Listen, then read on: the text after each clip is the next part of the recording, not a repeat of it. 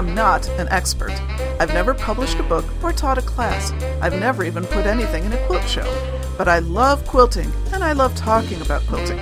I make a lot of mistakes, but I like to think that sometimes I learn from them and get just a little bit better. If hearing about someone else's goofs and mess ups makes you feel better about yours, then I've done my job. Join me as we talk about quilting for the rest of us. Hey, I'm Sandy and I'm a quilter, and so are all of you, presumably. Welcome to episode 45, in which we get felted with Erin Rissberger. And when I talk about felted, I mean wool. Erin Rissberger is of Quilting Acres, and she was in touch with me after hearing me talk about felted wool projects on previous episodes of this podcast. And when I went to her Etsy shop to check her out, I absolutely fell in love with her stuff, so I asked her for an interview. Now, we've been working on scheduling this interview for I don't know, maybe three weeks now between her schedule, my schedule, just wasn't gelling, and we finally got it locked in this afternoon.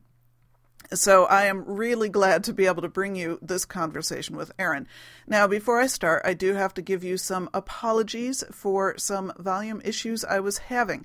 Um, as you know, I've been having some computer issues lately which meant when I went to interview um, Erin today, I rather unexpectedly had to reinstall my recording software, and I was having some problems with volume control. So you can hear my end of things fine. It was Erin's end of things that was not recording it uh, as high a volume as I would like. So I did what I could with amplifying her um, her part of the conversation, but that does mean you're going to get some machiny kind of background noise sort of stuff going on that happens when you use the amplify feature in Audacity. Um, but I do think you can hear her well enough, and I really hope you can because it was a fun conversation. I enjoyed talking to Erin, and Erin, thank you very much for taking the time to do that. Um, I do also want to say, by the way, episode 45, and I'm 45 years old. I think maybe that means like the sky's going to fall in or something. I don't know. Podcast anniversary, hitting the same number of episodes as the years I am old. I, it's all too cosmic for my mind to really comprehend. Um, in any case, back to uh, back to business. After my interview with Erin, I will give you the Sandy update, such as it is, listener comments, and a few other reminders. Um, now, just a little bit of background before we get into the conversation with Erin. I realized after Erin and I were talking that um, I was kind of making the assumption that most people would know what wool applique or felted wool was. And, you know, if you're new around Quilting Town, you may not be aware that you can do applique with wool just as easily. Um, and in fact, actually more easily, in my opinion, than you can with cotton fabric. So if you like applique, but you haven't been able to really get down those cotton type techniques, try felted wool. It's very easy to work with, it doesn't fray, it's really forgiving. And a few years back, you could only get it in Primitives Country Colors. Now you can get it in a huge, wide array of colors, um, not the least of which, of course, are available at Erin Rissberger's website. But we'll get into that later. Felted wool is simply wool cloth that basically you've beaten up to within an inch of its life. And frankly, you've probably done it by mistake. Um, you know, I had a wool sweater once, and I no longer have that wool sweater. Uh, you know, unfortunately, I ruined it well back before I was into quilt making, or I would have had a great little table runner out of it, I guess, probably. In any case, there's a couple of different ways you can felt wool when I first started doing my first felted wool project, which was a kit, I believe, uh, the instructions that it came with were that I had to felt the wool myself, and in order to do it, I think all I did was just toss it through a couple of wash and dry cycles, uh, according to these instructions.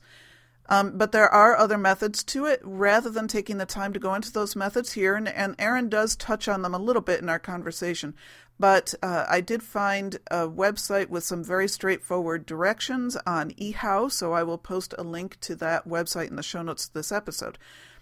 And also, in the spirit of the Green Stitch podcast with Ann Kenyon, who is another one of my favorite podcasters, not only because she's another Western New Yorker, woo woo, uh, you can repurpose wool suits, skirts, blazers, coats, and so forth for wool applique projects.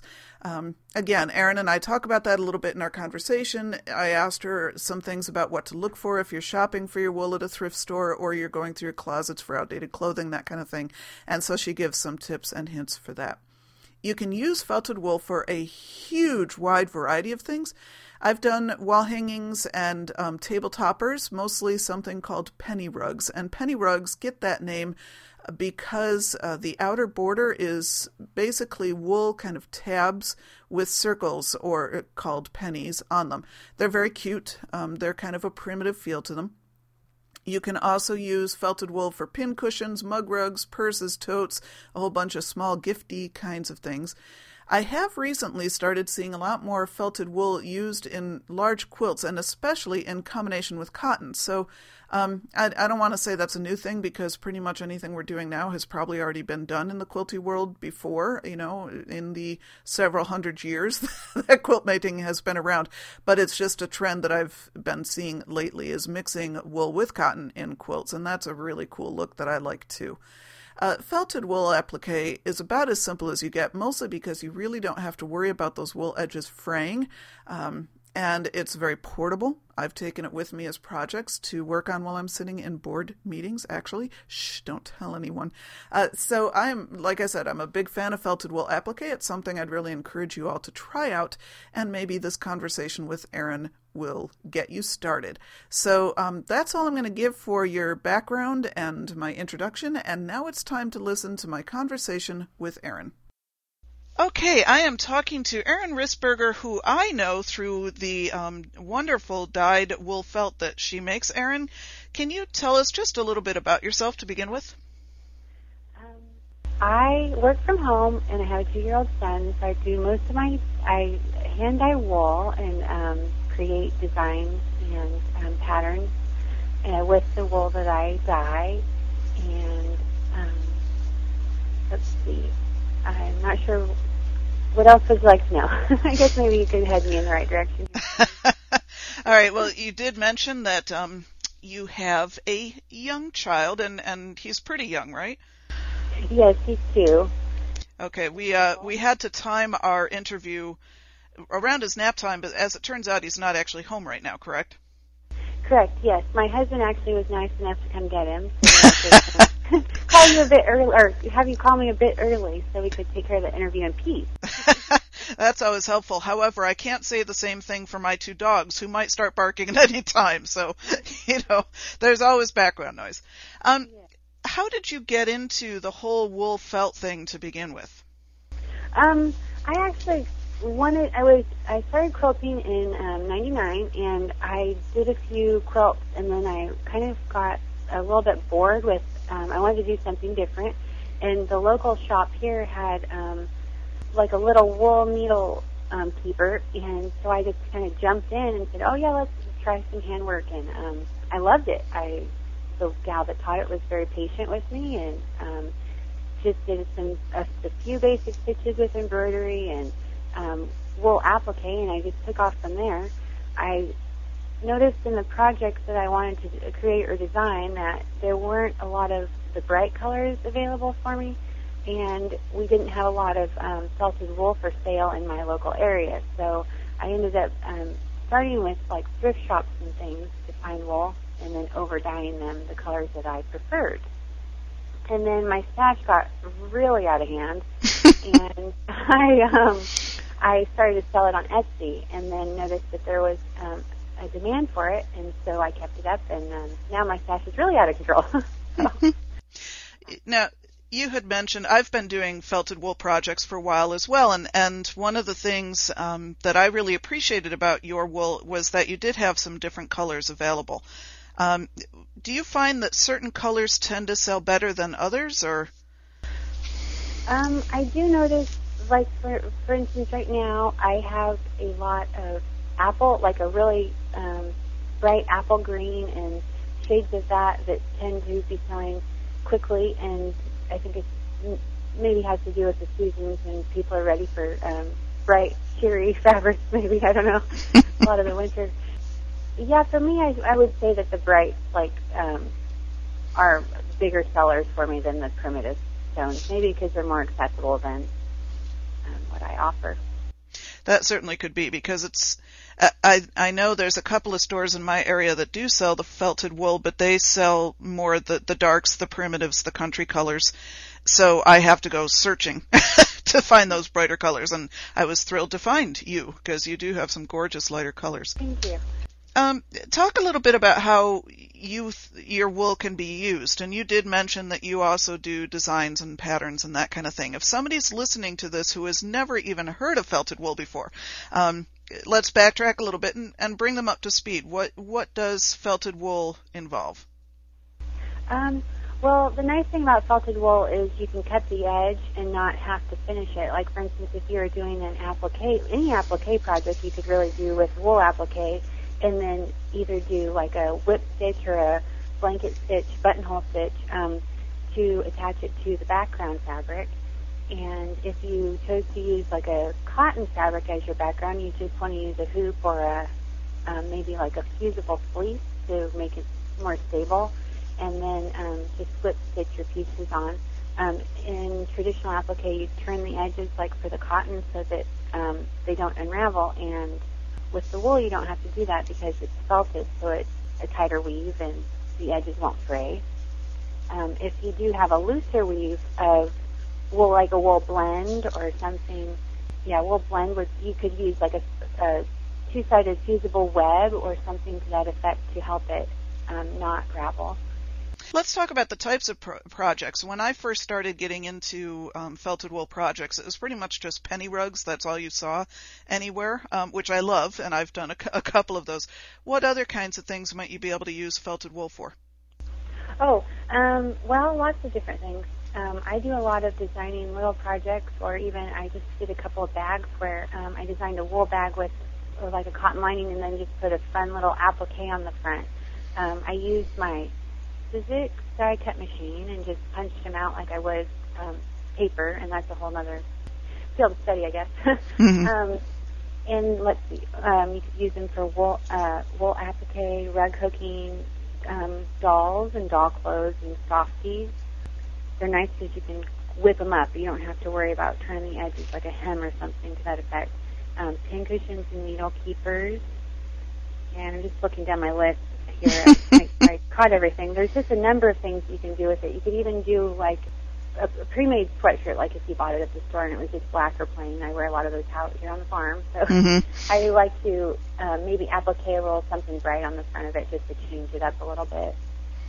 If you do use wool like as a purse or something, is there anything you need to keep in mind in terms of its usability? You like not getting it wet, or I mean, does it hold up pretty well? Um, Yes, I would say um, it would. Uh, well, because a lot of suits and coats are made from the wool. Um, I guess mine is a little bit different from the coat weight of wool fabric, but um, I have made. I usually make it with a lining, like a fusible um, fleece, mm-hmm. and then a cotton lining on top of that so it won't. But um, I guess the only thing to consider is um, when you wash it, maybe use like a hand wash, do a hand wash or something um, or maybe even I'm not sure about the um, dry cleaning. I haven't tried that. I've just like spot cleaned it. Um, you can like wear against you if you have like I wear a satchel bag across the front of me normally, and just the wear from friction on the back side of your clothes, it kind of um, just gets a little more worn, but you won't see it anyway mm-hmm. when you're wearing it. So, hmm. okay. Um, I guess that's really the only concerns I have. All right. Um, so, what do you want to tell us about the dyeing process? And, and did you have to go through a little bit of trial and error to figure that out too? Oh yeah, I'm still going through a little bit of trial and error as I go here. Um, I do have a background in um, fine art, so it is similar in color mix, mixing, I guess. Um, but it is quite different because you have I generally mix up the col- colors before I put it into a boiling pot. And um, sometimes the color changes as it hits that um, higher temperature of water, so it's kind of hard to gauge. Whereas if you're mixing paint, you can see it right there. So, mm. and then also um, in the dyeing process, it some colors will accept quick more quickly than others, so you actually have to wait for the um, dye, process to complete and cool down before the whole the entire color is taken into the fabric, and that makes it so so that it absorbs all the color, I guess, so you don't get a white core in the middle of your fabric. And you use a lot of different like starter fabrics to begin with. I notice some of yours have a bit of a pattern to them, other ones are plain. That must take some testing out too to see what what will work. Yes, I think you'd be surprised about some of the colors I over dye, um, just because some of the ugliest fabric can be over dyed into something prettier, you know, darker. Um, for instance, if you have a yellow, like a yellow um, suit coat or something that's out of date, you could over dye it with a little bit of like a blue or an aqua color and get a pretty turquoise uh, hmm. fabric instead of the you know aged color. I guess for my for my dye process, hmm, it takes I guess from start to finish. There's a few hours of work involved, um, and then I usually let it. So I start the dyeing, and then um, I let it come, come completely to cooling before I wash it, and then I wash it and make sure to do an extra rinse, and then I can um, send it out so that if you purchase it from my site, you're ready to go. You don't have to do anything to the fabric. Um, so that takes a little bit of time. I guess that's that's it for. Okay. Well, and that's a good piece of information because for those of us who are used to doing felted wool, uh, I shouldn't. You do wool and then you have to felt it yourself often. so you're saying it, it's like pre-felted wool when you get it from you. Yes. Um, once it leaves here, it's felted. You could also, though, um, if you prefer it to be a heavier, denser, um, even tighter than when I send it out, you can do more to felt the fabric even more because once um, uh, wool will continue to shrink if you either shock it or agitate it. Those, those are two ways of felting. In regards to felting the wool, I prefer to agitate the wool just because agitate it to felt it rather than shocking the fabric because it won't, um, it can actually wear quick, more quickly in spots if it is shocked, like going from extreme hot temperatures to extreme cold temperatures. And and to, typically rug hooker, hookers don't like it to be shocked just because um, it, it's um, not as strong. Okay. So if somebody gets your um, felted wool from your Etsy shop, then they can agitate it, and by that you mean throwing it in a, a washing machine for a little bit. Yes, um, you could actually do um, for a top loader. You would just agitate it like extreme agitation cycle. I'm not sure what that would be, maybe jeans or something. Okay. Um, I have a front loading washing machine, so that's not an option. Um, so I just put in a couple of um, like beat up towels with it, and that will help to agitate it more. Okay. Um, unfortunately, you know, those don't. They're, they're made to be gentle on clothing, so mm-hmm. you have to have a top loader better. you have to trick your dish or your uh, washing machine into being tougher than it wants to be. Exactly. Yeah. Let me back up a little bit. You had mentioned that when you very first started doing getting into wool projects before you went into business for yourself that you spent a lot of time at thrift shops and there's a big movement right now in the quilt making world in terms of repurposing and recycling. So this is a fantastic way to recycle like you said, old suit jackets, old outdoor clothes. Can you say a little bit about what to actually look for, what might work well from a thrift shop or from your own closet versus what might not work as well? I guess I would suggest maybe like skirts, um, or you could even do like the back of a suit jacket. Unfortunately, they put so much interfacing and stuff in the um, front part of the suit, so it will hang well. Um, that it's really hard to get that stuff off. Um, so, like if you have typically the gen- um, the back part of the suit jacket um, won't have that um, interfacing, and then great. Sometimes when you're looking for, if you see like tablecloths or something like that, they're usually a blend. But you can do um, a match test where you take little fibers off the end and burn them, and if they smell like hair, it's wool, and if it um, tends to crinkle up and look like plastic, there's usually a blend and you can do Google searches on that too um, for maybe a more clear um, description of how to go about doing that. Blankets do work. You, they just tend to be a little bit heavier. I guess if you can tell, if you're, uh, I guess for generally speaking of thrift stores, if you can tell that it's been in mothballs, um, maybe um, skip on those and use something that hasn't been just because they're so toxic and you, it's really, you can't get the smell out and I guess that's probably the biggest ones you find in thrift stores. All right. Um, So, tell us a little bit about your Etsy shop. You said your stash started getting big, so you decided to just start selling it off, which is a fantastic solution. Um, yeah. Where can people find your Etsy shop? Um, well, the easiest way is just to type in quiltingacres.etsy.com, and that's where I'm at. Um, I do have a website, but it's not getting as much attention. I think I do most of it through Etsy. It's a little bit easier because they already have it set up nicely for us to use. so. And I will make sure I put a link to that on the show notes. And I mentioned to you in one of our emails back and forth that I love the way you bundle your wool. Um, it's you don't often see here's just one piece. You find bundles of pieces, and one of the things I do want to make sure that the listeners know if they've never worked with felted wool before, it's not like cotton. You don't need half a yard of something to to do a wonderful project. You you use those smaller bundles. So what's your average size bundle that you offer?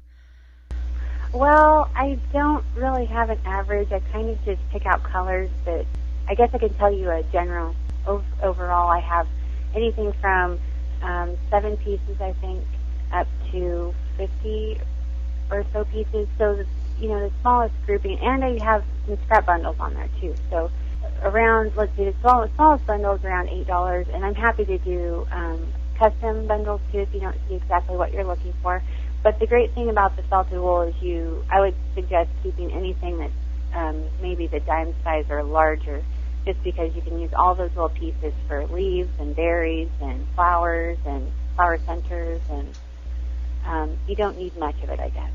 Right. So it doesn't take up as much room in your stash. You can have a much bigger stash of felted wool in the same amount of space. Exactly. yeah. yeah.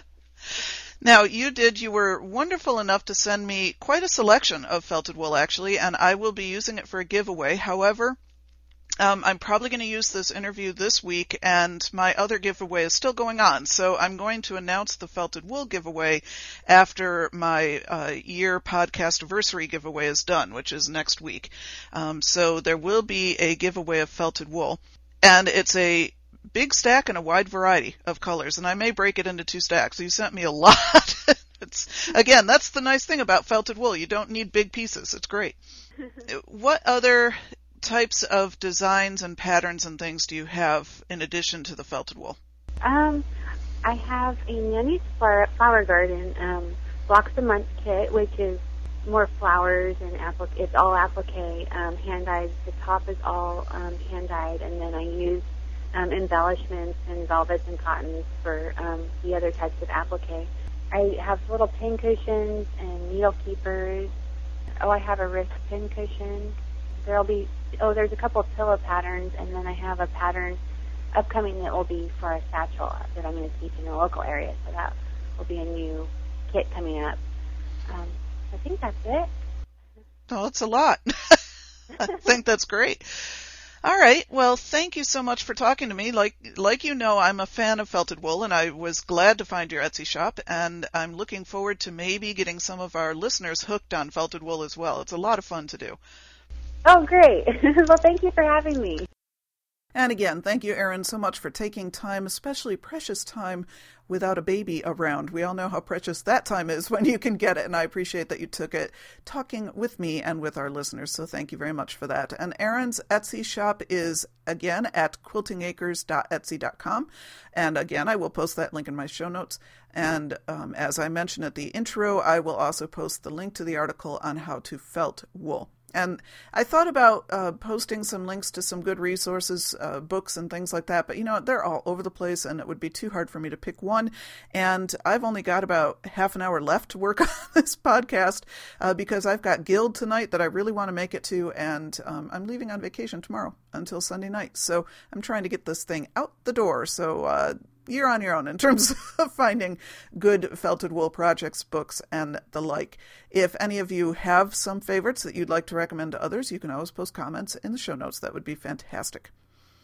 Um, okay, the felted wool giveaway. In the conversation, I had said that I wasn't going to actually announce it yet, but you know, I want to because you know it's just oh, the more I can give away, the the happier I am frankly.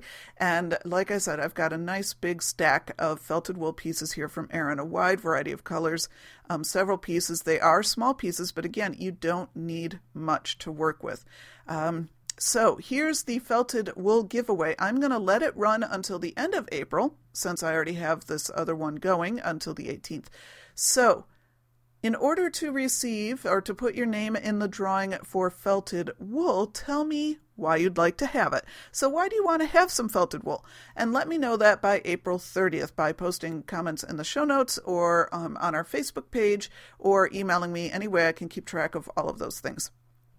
So again, the um, let me know why you want to have some felted wool, and your name will get entered in a drawing by April 30th.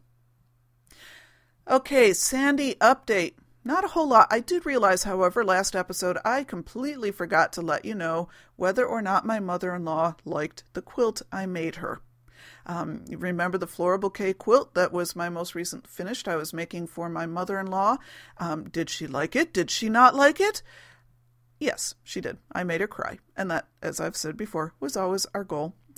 and not only did she um, really appreciate it, we gave it, we had gone out to dinner uh, for her birthday. Originally, they were supposed to come over to our house one week, and we were gonna. I was gonna give it to her then, but unfortunately, some stuff came up in the family. We weren't able to do it. We had to cancel at the last minute. Uh, which actually, uh, what the benefit of that was, I had time to actually get a label on the quilt, which I hadn't been sure I was going to do otherwise. So I did get a label on the quilt. See, I do practice what I preach. And uh, anyway, the following weekend, we decided to um, just go to a restaurant for dinner. It was just simpler all around. And so um, we gave her the quilt wrapped up, of course, at the restaurant. And not only was she absolutely thrilled with it, but the waitress happened to drop by the table at the same time as my mother in law was opening it and, and asked all sorts of questions that made me think the waitress may well have been a quilt maker herself. She never actually said that.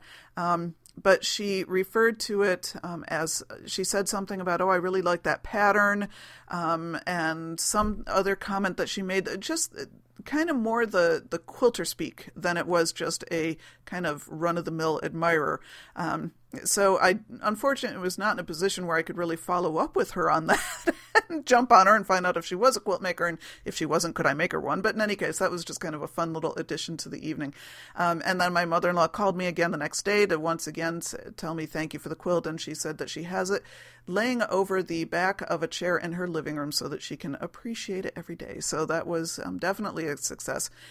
Now, uh, what I've got going on now, I did finally get around this week to starting my pinwheel project. I had given myself a couple of weeks off, um, as it turned out, not really intentionally, but I just was waiting to kind of get to the point where I was in the mood to work on another quilt making project, and that finally did click in this week. Uh, I think I have 16 blocks altogether to do for the center, and I've got eight done at this point which is not bad. I mean, they're just standard half square triangle pinwheel blocks, so they're not hard. The one thing I did do a little bit differently this time from what I've done in the past is where all those points come in the center. There's a trick that you do um, for how the seams attach in the back to make it lie more flat. And I've never actually done that trick before and decided to do it this time because with a pinwheel quilt you uh, or a pinwheel block you have twice as many seams coming together all in one place as you do with a four patch.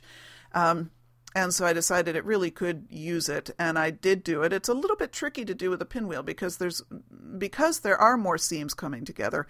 It's a little harder to kind of tease out what needs to actually lay flat, um, but it's not impossible. And of course, with practice, it gets faster. So I had posted about that process with some pictures and such on my Blogspot blog, my blogger blog, and um, got some nice comments to that, which I'll be referring to later. But one in particular, um, I think it was Anne, I probably will come to it in my listener comments response list later, uh, but did give some tips for ways to do it a little bit more, um, not more easily than what I'm doing. She just explained better what it is I'm doing. It's the same thing. Uh, she just explained it better and um, did mention a couple things that I had left out in my description. Uh, so, and just so you know, my my purpose was not to post a tutorial, it was simply to say, looky what I just did. So you're not going to get a full instruction about how to do what I did, but it will give you at least an idea of what can be done if you've never done that before. So, anyway, that's the Sandy update. And then, of course, I do leave on vacation tomorrow. It's just a long weekend. We're gone Wednesday through late Sunday night. Uh, and then I have to go to work Monday morning. So that's next week. I'm going to be a little tired, but it'll be nice. So I'm not going to get any quilting done while I'm gone. I don't even have, that I know of, any quilt magazines to bring with me, which is highly unusual. Um, but I am reading a quilt related book, which I might do a review of sometime later. Anyway, I digress. Um, listener comments. Uh, you know, I've got a lot, so I'm actually only going to respond directly to a handful of them. Um, more the more recent ones. And like I said, I'm holding on to the ones that everybody has been sending about what they've learned in the last year related to one of my giveaways. Um, I'm holding on to those because as I've been reading them again, you guys are writing an episode for me. It is just fantastic stuff. So I'm not referencing any of those yet. That's going to be an upcoming uh, episode once the uh, drawing is done. And I know that I've got all the comments in. Meanwhile, let's see. The last episode that I did, uh, which I did the quilters exercises and uh, some book reviews. Margaret sent me an email to point out that her daughter has been making sock monkeys and glove critters for years, and she has, her daughter, has an Etsy shop that is completely, and her daughter is 14 years old, and this is all her daughter's idea. Her daughter actually made her mother and father learn PayPal and Etsy and things like that to help her get that all set up, but otherwise it's completely on her own. And she sent me her daughter's Etsy shop, Etsy shop um, link, which is etsy.com slash shop slash Emily Sock Monkeys, all one word, monkeys spelled M O N K I E S. And hopefully I'll remember to post that in the show notes to this episode. Um, if I don't, I'm sorry, remind me and I will post it next week. I, am really trying to get this thing out the door so that I can get out the door as fast as possible, and I can't guarantee I'm going to remember everything I'm saying I'm going to put in the show notes. Noni responded again to episode 44. Um, in terms of book reviews, she commented that a lot of the books she's seeing come out now seem to be mostly highlighting fabric rather than really trying to teach techniques and, and things. You know, that there might be the techniques are sort of an afterthought, it almost seems. And what she says is, I want deeper explanation of the technique and the thought process behind the quilt. Maybe I just want them to come to my house to make the quilt. Now, wouldn't that be a kick? and yes, it would, Noni. And you know what? Actually, I found the same thing. If you remember that I had one of the books I'd reviewed was on um, what to do with leftover blocks, and one of my complaints was that it was just a bunch of patterns, uh, which is what Noni is saying.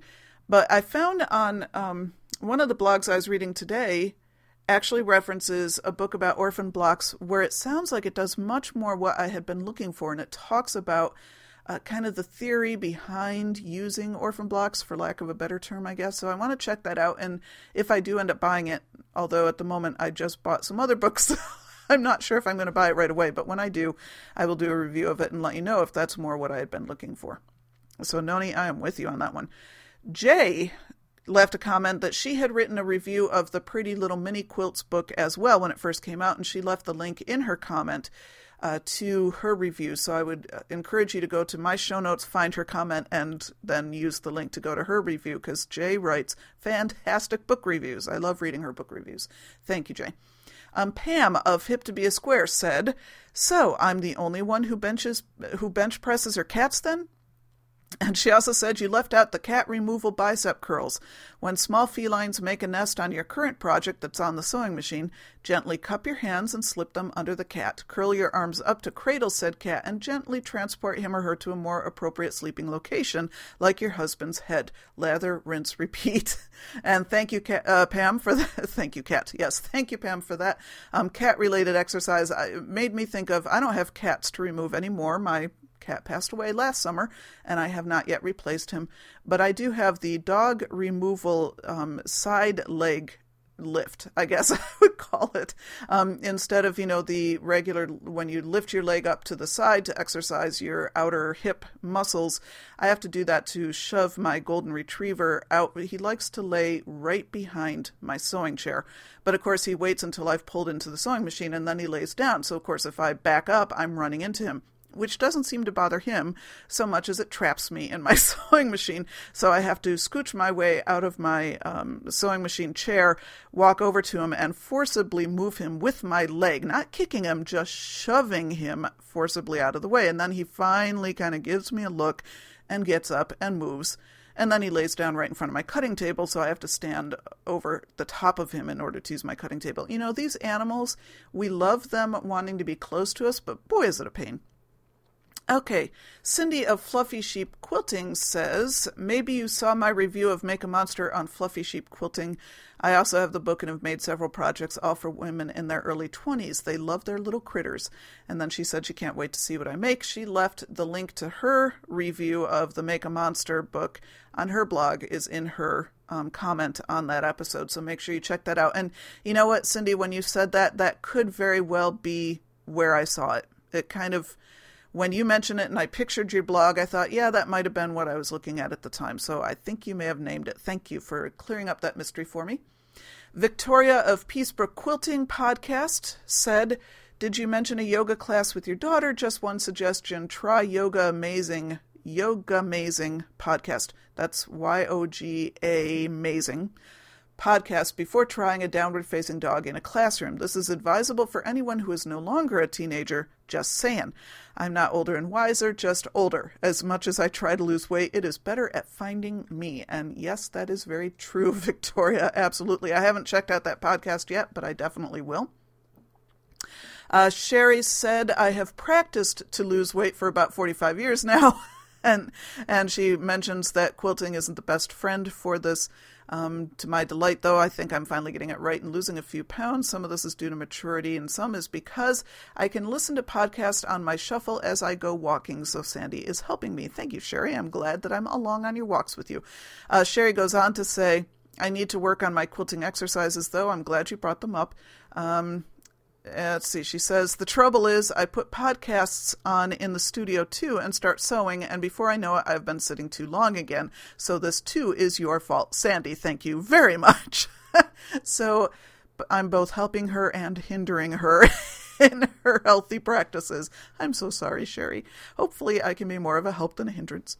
Christy said, Glad your local library has a nice selection of quilting and sewing books, uh, which is very true. Thank you again, Kate. Um, Christie says she discovered a book by Bonnie Hunter called Scraps and Shirt Tales. And of course, her website is quiltville.com. I think I've mentioned Bonnie Hunter before, probably way back in one of my early episodes on scraps. Um, but Christie highly recommends the book Scraps and Shirt Tales, so check that one out. Um, Beth. Beth sent me a comment that said, I absolutely love your descriptions of the quilter's workout. I haven't even finished listening to the podcast and had to, had to stop and tell you. Beth, my question is Have you finished listening to it now? or did you just leave me hanging? Jane said, Glad to see you back. Sorry for all your computer troubles. Um, she really enjoyed the book reviews, and she also relies heavily on her library. Um, so the recommendations are very helpful. So glad. Glad, Jane, that you enjoyed the reviews, and I hope you can find the books at your library. If not, um, you know, request them. I think if we all start walking into our libraries with requests of quilting books, maybe at some point y'all can get as good a library as I've got. I'm so proud of our library. Okay, um, some other comments that I just wanted to respond to um, fairly quickly. Quilter in the Gap had asked uh, a ways back, sorry. Uh, she said, if I were to redo the binding on my mother in law's quilt, what would I have done? I had mentioned in my blog post that I wasn't very happy with the binding on it. And, you know, if I were another person, I probably would have ripped it off and done it again. But I'm me, and I tend not to redo things. Once they're done, I want to move on. Um, all that happened on the binding was I wanted it wider on the front. Um, because of the way the border was working, I really wanted a wider binding. And in order to do that, then I used a wider seam allowance than I typically do when I'm sewing the binding on the front. And what that meant was I didn't have as much of the binding to pull across to the back. And when you do the binding on the back, really it's supposed to come up to or cover the seam allowance or the seam from the front you know, where you see the stitching. And in many places on my mother in law's quilt, it just wasn't wide enough. I couldn't quite get it to cover that seam. Now, nobody but a quilt maker would even notice. So that's the main well the main reason i decided i wasn't going to redo it is because i wanted to get the dang thing done but i also decided my mother-in-law would never in a million years care if she ever even noticed and so you know for me to redo it would have just been a sense of perfectionism on my own part and i struggle with perfectionism enough as it is believe it or not from the way i talk on this podcast you'd never know it but um, I'm, I'm, i do actually tend to be a bit of a perfectionist, and actually, for me, quilt making is sort of my release from that because I have to be very attentive to details in my work. And so that's part of the reason why I do just sort of let myself go on quilt making because it's sort of my balance to that part of my life, which is an interesting way to approach quilt making. But that's a whole other podcast episode, I would think. In any case, that's to answer your question, Quilter, Quilter in the Gap. I would have, I should have just used my regular seam on the front and not worried about having a wider binding because again nobody else would really notice but i would have been happier with the back but you know my mother-in-law loves it so who cares in the end um, thanks also to noni gretchen jen carrie maureen kate jane granny ann and francis of off kilter quilt podcast who declared um, after a picture on my blog of my husband holding up my mother in law's quilt. She declared my husband a fabulous quilt hanger and suggested he might have a second career as such. To which I say, just wait until he re- he's retired. He doesn't even know what he's in for yet. Um, also, say thanks to the Out of Step Quilter, Cindy, Lynn, Celia, Franklin, who I convinced to buy the Patchwork Schoolhouse DVDs, and you won't be disappointed. Um, Dawn and Denise, to whom I say yes, do buy the book. Uh, Mikey Willa, Jamie Lee, who does also have the book that the floral bouquet came from and also re- recommends it. Mary Sarah, Debbie of Chester, New York, who, by the way, I think recently had a real spurt of luck. If I recall, um, Debbie's won a couple of giveaways from other folks' blogs, etc., if I'm not misremembering things, so congratulations. Uh, Jennifer, Joyce, and Rhiannon, thank you to all of you who have left um, comments. And I mention you by name because I really do appreciate when people come and take the time to leave comments on any of the various places you can leave comments for me. I love reading them. Um, I wish I could respond to everyone. So, me reading your names out in my podcast episode is me saying thank you. Um, I want to put a name to the comment. So, thank you very much for leaving comments. Um, okay, there's the comment which I did mention Anne Marie. Uh, again, that she gave some additional good information about the trick with the seams on the back of a block to make it lay more flat. So, make sure you go to my quilting for the rest of us.blogspot.com blog uh, to see that comment.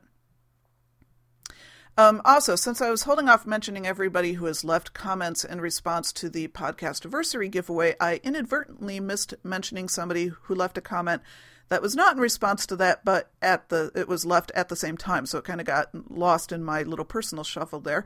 Um, and I want to say thanks, Dee, for your comment. Welcome to the podcast, and woot woot for Janome owners. Whee! I like meeting other Janome folks. Um, you know, we're few and far between in a Bernina world. Sorry, no offense to Bernina owners, but we Janome owners have to stick together.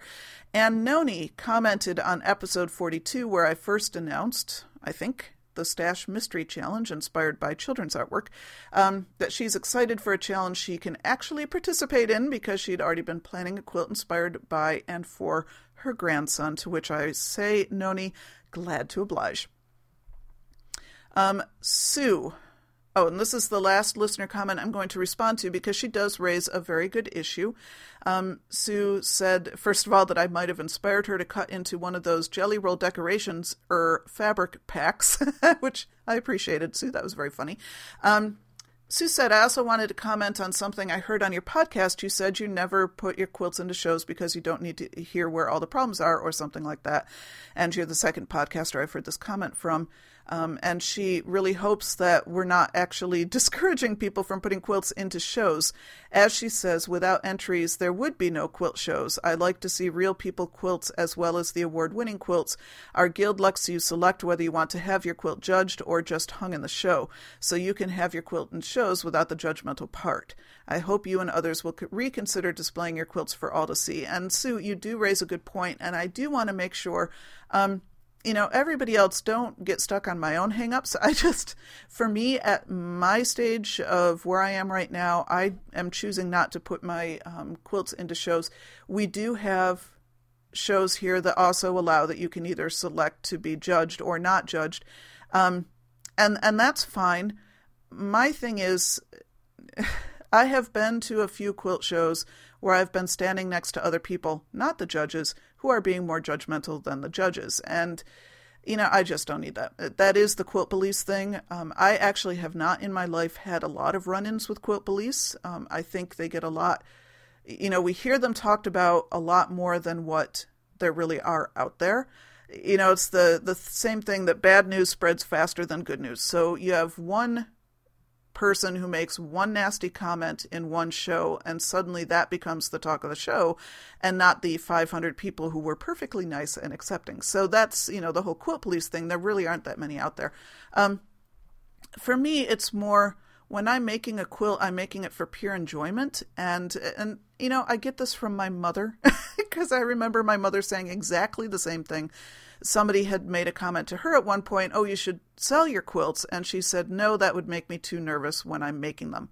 And I think that's where I'm at is I just want to be enjoying the process for what it turns out. And I don't want to be thinking about shows or thinking about what people would say or comment other than the person for whom the, the quilt is intended. Um, that's my hang up and apparently it's genetic. Um, so I don't want to imply to anybody else that that quilts are by quilt shows are by nature a judgmental thing. Um, you know, I know lots of people who put quilts in shows and love doing it and love the feedback that they get, um, love the opportunity it gives them to grow in their skills. Uh, that is a fantastic opportunity for people. It's it's just not something I'm going to be doing you know, that I know of. Now, who knows? Maybe next year I'll find a show that feels right to me and a quilt that feels right to me, and I'll decide to to do that. It's just not something I've wanted to do up until now. So thank you, Sue. Your point is very well taken, and I do think it's one we need to know. And I would hate to think I discouraged anybody from putting a quilt in a show. If you are considering that, please do it. Check out what shows are in your area. Check out what the possibilities are. Um, what are their requirements? Can you put something in without it being judged? Can you put it in? You know, how would you put it in for judging if you want to? Um, find all that out and see what is even out there and then once you know that, maybe you'll make some decisions. You know, maybe you'll have something that is just perfect to put in there.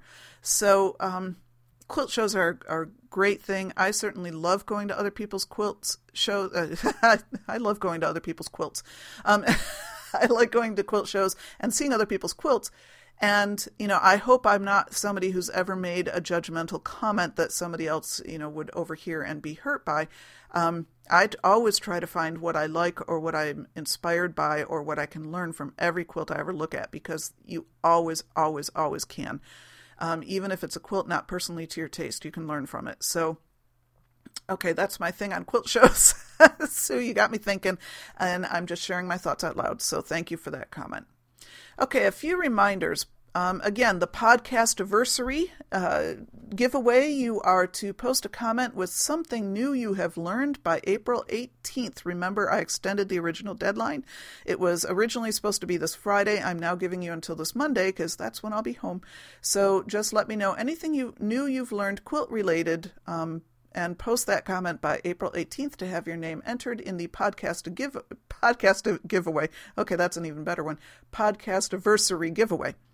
Also, the new giveaway, the felted wool giveaway. Uh, let me know why you want felted wool by April 30th. And then, of course, there's the Mystery Stash Challenge, and I believe the deadline on that one is June 20th.